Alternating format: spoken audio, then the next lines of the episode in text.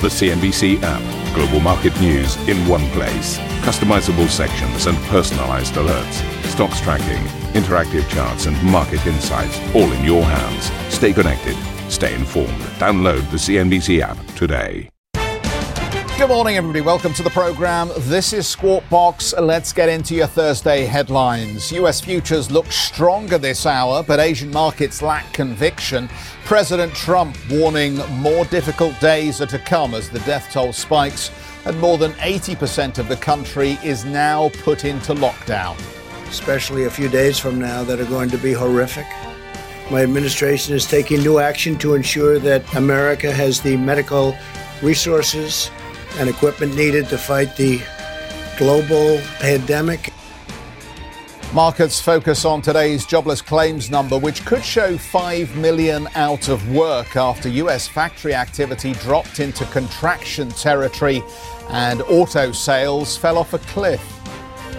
President Trump will meet with U.S. energy chiefs in Washington as Whiting Petroleum files for Chapter 11, the first major oil bankruptcy of the crisis. British Airways reportedly prepares to suspend 36,000 employees as part of a deal with the union that will put 80% of the workforce on furlough. And the British Prime Minister Boris Johnson vows to increase coronavirus testing as the government admits only 2,000 frontline NHS staff have so far been checked. I want to say a special word about testing because it is so important. And as I've said for for weeks and weeks, this is the way through. This is how we will unlock the coronavirus puzzle. This is how we will defeat it in the end.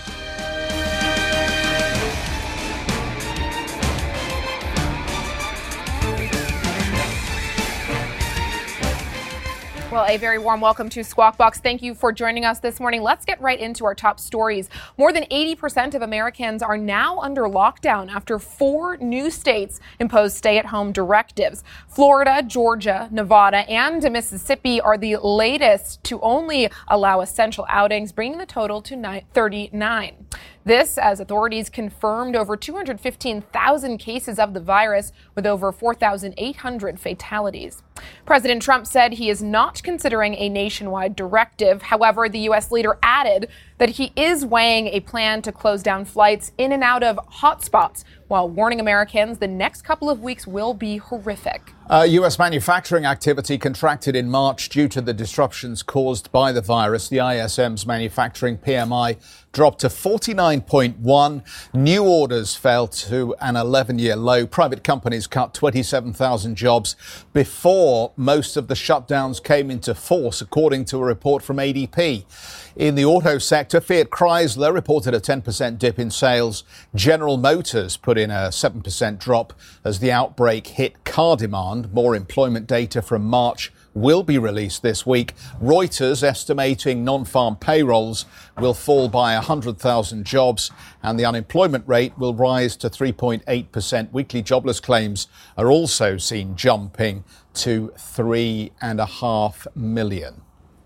Let's uh, get a check on what we've been seeing in global markets over the last 24 hours. We did see some heavy selling yesterday across the globe in the first trading session of the new quarter. Investors weighing up new estimates around the toll, the economic and human toll the uh, global pandemic will have. And now looking at U.S. futures, we're in for a bit of a bounce back this morning. You can see there all three major averages are poised to rally today at the open. One of the key focal points for investors today will be that jobless claims report that Geoff just outlined. Investors looking for a pretty steep rise yet again, more claims than we saw last week with those 3.3 million Americans claiming unemployment benefits.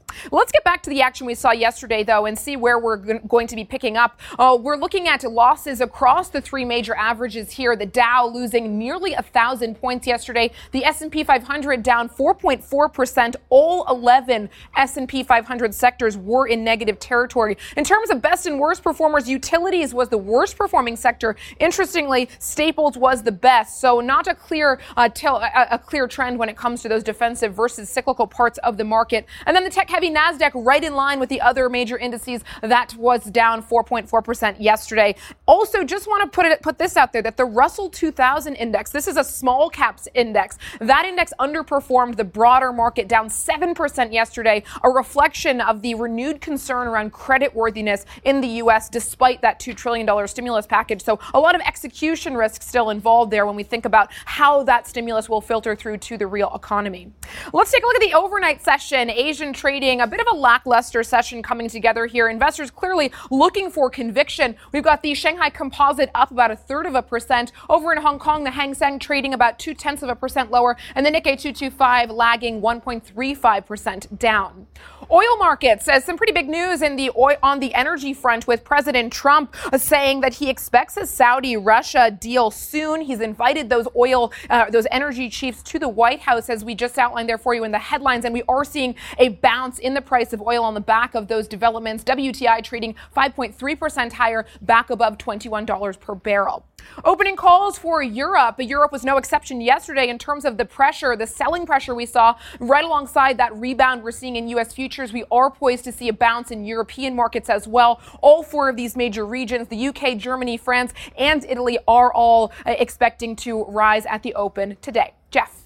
Thanks very much for that. Morgan Stanley chairman and CEO James Gorman told CNBC the impact of the outbreak has already put the U.S. into an economic downturn three million unemployment claims uh, spike in a week, you're clearly you're clearly in a recession. I, you know, whatever the tactic, technical moment of inflection point, you know, we're we're going to have a global recession. I've been I felt this a month ago, and uh, you know that that's clear. The issue is not do we have a recession. It's we are having a recession. The issue is how well do we rebound. James Gorman there. Michael O'Sullivan joins us uh, on the line from Zurich. He's former CIO of International Wealth Management at Credit Suisse and author of The Leveling What's Next After Globalization. Uh, Michael, let's come to you then on, on just uh, where we are at this point in the economic story, because as you point out in your notes, uh, we were in perhaps the late stages of a very long expansion, and we've had this uh, economic crisis, which has been caused by the shutdowns related to coronavirus. What does your scenario planning tell us about what happens next? Good morning, Geoff. Um, so I, have got three scenarios. The the most optimistic is that it's uh, uh, it's over by the end of Easter, and I think that that's uh, a low probability scenario at this stage. Uh, the, the, more pessimistic one is that we have to wait uh, until winter for economies to begin to uh, to recover. That's a much more more bleak one, where where we're in a kind of a a global depression. Um, and I think the the main scenario, as far as I'm concerned, is that by midsummer um, the the effects of the virus are, are passing. Um, they're passing slowly because it's it's proven difficult to prosecute a a lockdown in emerging countries and perhaps to an extent the U.S. as well. Uh, and, and, for me, the real arbiter is how much economic uh, and credit related damage is. Uh, so I think if you if you're seeing many businesses um, uh, sadly go bust by let's say May June, uh, then you get into a very uh, nasty kind of credit slump, which affects the the banks. so I think policy urgency, public health care urgency are, are really the watchwords at the moment. Uh, and in terms of markets, it probably means that you don't see the bottom in the stock market probably for another couple of months until people really have a strong sense that the, the worst of the credit risk uh, is over. And as you say, we have come into this uh, after maybe nine or ten years of expansion, at least in the US. Uh, and that's a difficulty because it, it's very hard to get growth going again when you're in that latter stage of the business cycle uh, and people have already been making uh, investments. So it's actually quite hard to find new opportunities. And, so, and, I think there's a. So that's the optimistic, which doesn't sound that optimistic. But just taking a look at your um, uh, other scenarios here, the, the ones that run into the winter. I mean, one of the features of this crisis, and as we hear President Trump in the headlines, again, he almost seems surprised by what's going on as he tries to calm the uh, people of America. But it does seem that Western authorities have been struggling to anticipate what comes next in this story, even as we already have a template provided by China at this point. Given that we seem to be running to catch up constantly in Western governments, does that suggest that maybe your winter scenario looks more likely at this point? Uh, it, it, has to be taken seriously. I'm, I'm reminded of the, the, words of the Queen uh, in the last uh, recession when she asked people, "Did no one see it coming?" Uh, and we go back maybe six weeks. Apple had a pro- uh, had a profit warning related to the coronavirus in China, and no one took any notice. Remember, the stock was down one and a half percent that that day. So there has been a degree of complacency, and the defining I think, characteristic of this crisis is its speed. Uh, markets have fallen by the same amount as they fell in the dot com, dot com crisis, which we, we remember, uh, but they've fallen in 16 days, not 16 months.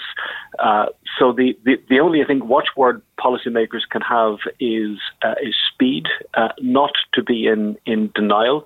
Uh, we've already had a, a, lot from the, the central banks, but I think uh, in Europe and the States, the fiscal response uh, needs to pick up. And I think the next phase of this now is going to be a, a, a very sad one, which is the humanitarian uh, side, not just uh, from a healthcare point of view, but people. Uh, you know, you, you yes, yeah. Yeah, Michael, thank you. Yeah, I, I, absolutely right. The humanitarian stage, and we need to get past that, of course, and, and stop this devastating loss of life uh, on a daily basis. But very interesting. I wondered if you saw the comments from uh, Lord King yesterday, the former governor of the central bank, and you were just referring to the central banks there. Uh, he said the government needs an exit strategy, and it's unrealistic uh, to lock down the UK economy and other company, uh, economies for months and months on end. A, do you agree with uh, Lord King? Because I think he's looking more at the economic side of it in the medium term. Uh, and B, what would that exit strategy look like? Okay, so what, one lesson we've learned so far is that in countries where politicians have been clear, where they've communicated well with uh, with people, I think my own country, Ireland, is, is maybe an example. Uh, you, have you've, you've had a high degree of civil uh, obedience. So I think people want is uh, a sense of clarity and a sense of uh, of honesty. Uh, at this stage, politicians don't have. Um, uh, they, they, don't have certainty on, on the outcomes. Uh, so, so you know, what, what, I would propose is maybe talk uh, in terms of scenarios. I think when we get two or three more weeks down the line, you will see businesses get more nervous, and you will see people begin to trade off the, the public health uh, versus the, the economic aspects. Uh, and that may force um, people to make some quite hard decisions.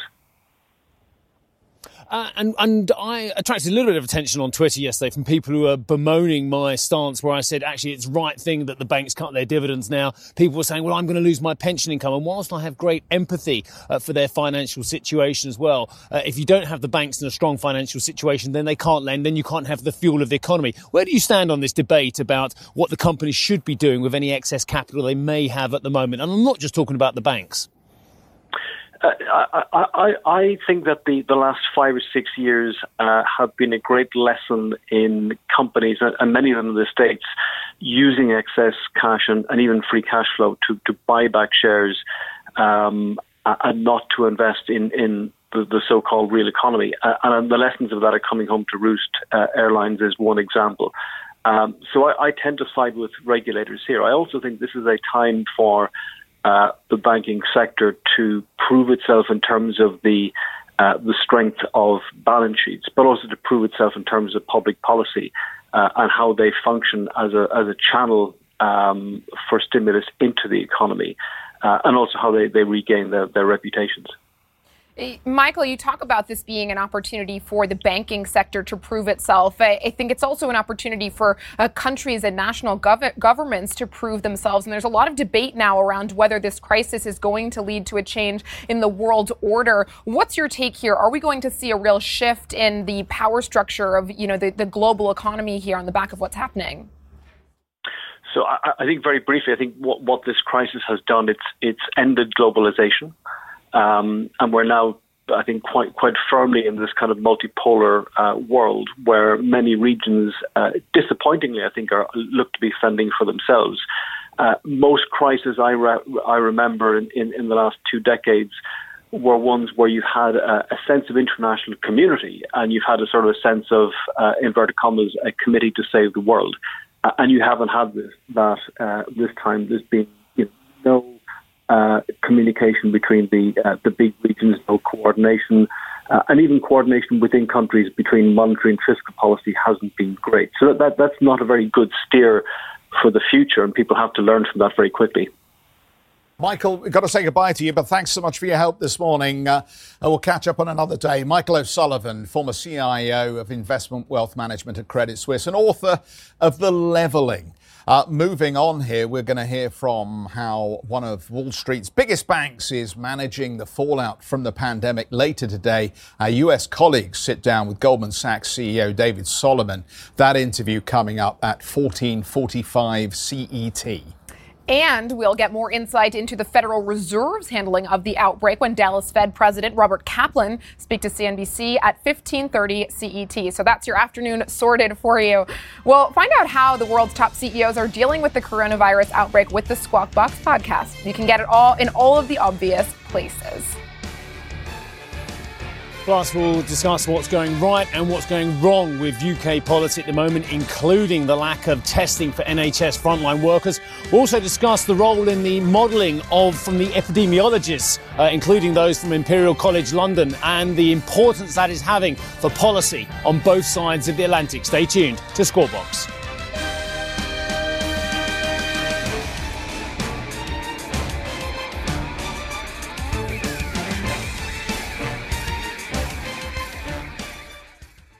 If you enjoy Squawk Box Europe, check out the Brave Ones podcast.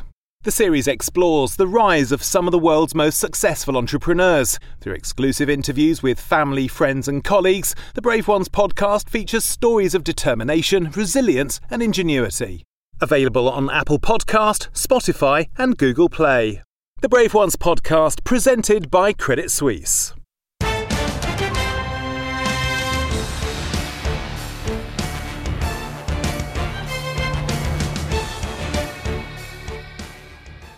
Welcome back to the program. Chinese authorities have started to report asymptomatic cases for the first time on Wednesday. The numbers have raised questions over the mainland's tally of cases. President Trump says he is in constant communication with President Xi.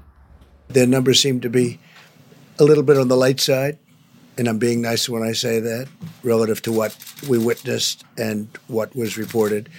But we discussed that with him, not so much the numbers as what they did and how they're doing. And we're in constant communication with, uh, I mean, I would say the biggest communication is myself and President Xi. The relationship's very good. As to whether or not their numbers are accurate, uh, I'm not an accountant from China.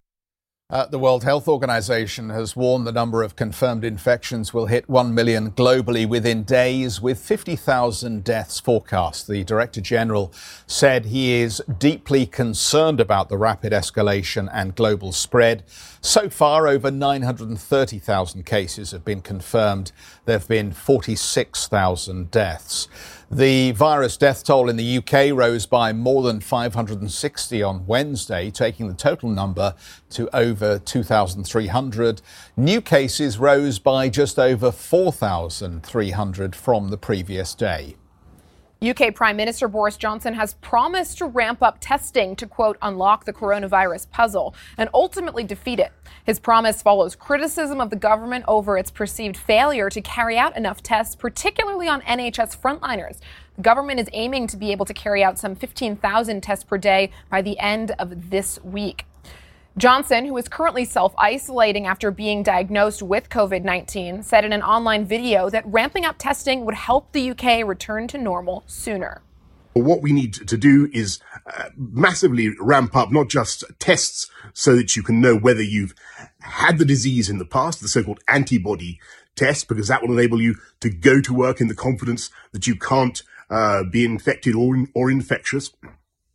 Second, uh, people need to know uh, whether they haven't got it, uh, rather than isolating themselves at home uh, for no reason. And that's very, very important above all for our NHS staff. And of course, it's crucial uh, that people who do have the disease are able uh, to, to be tested positive and to take the necessary steps to isolate at home in in the way that I am doing and many many others are doing as well. Steve, it, it, seems pretty clear listening to experts, listening to Boris Johnson there, that testing is crucial right now. This is the way to combat the virus in its current stage. Why is the UK lagging so far behind when it comes to testing?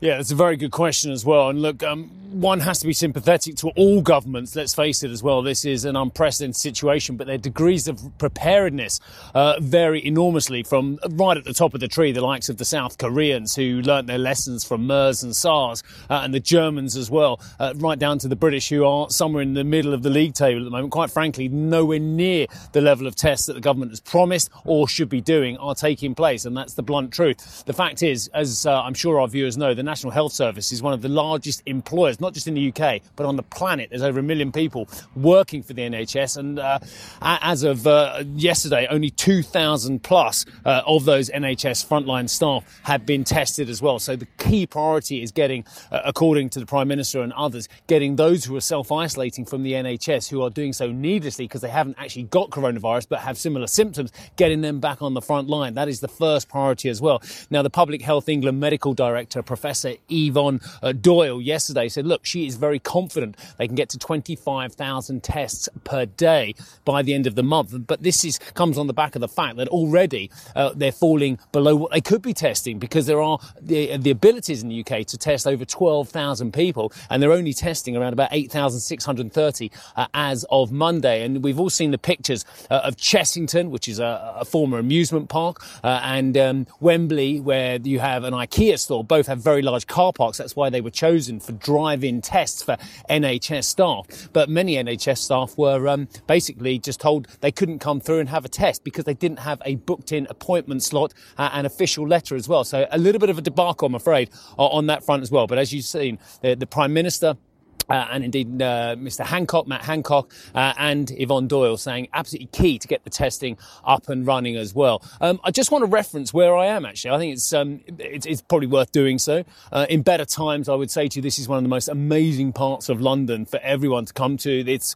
part of the old Albertopolis complex, so to speak, as well. You've got Imperial College behind me, but also Royal Albert Hall. You've got the Natural History Museum, the Science Museum, just some of the absolute gems of, of the UK, and certainly the London tourist scene as well. But actually, Imperial College is one of the most important institutions in terms of epidemiology uh, and the modelling for coronavirus uh, on the planet as well. Um, very famous Professor Neil Ferguson, it was his piece, his seminal piece in the middle of March that got both Boris Johnson uh, and indeed perhaps policymakers in the Trump administration to take note of the devastating numbers that could be um, infected and could die from coronavirus if indeed policies weren't change. I mean, you'll recall the piece is modelling convince them for a tougher crackdown, saying that 250,000 people in the UK could die uh, and 1.2 million in the US uh, if indeed um, the, uh, the, the, the change of strategy wasn't enacted, including social distancing and isolation. He said suppression is the only viable strategy at the current time. Now, spin forward uh, to this week, and Professor Ferguson was actually more um, optimistic at the start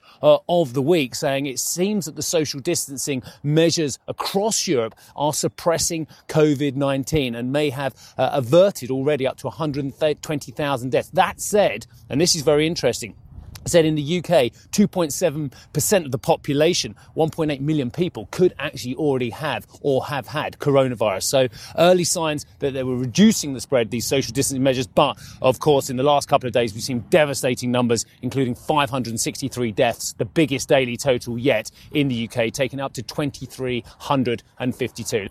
Thank you for listening to Squawk Box Europe Express. For more market moving news, you can head to CNBC.com.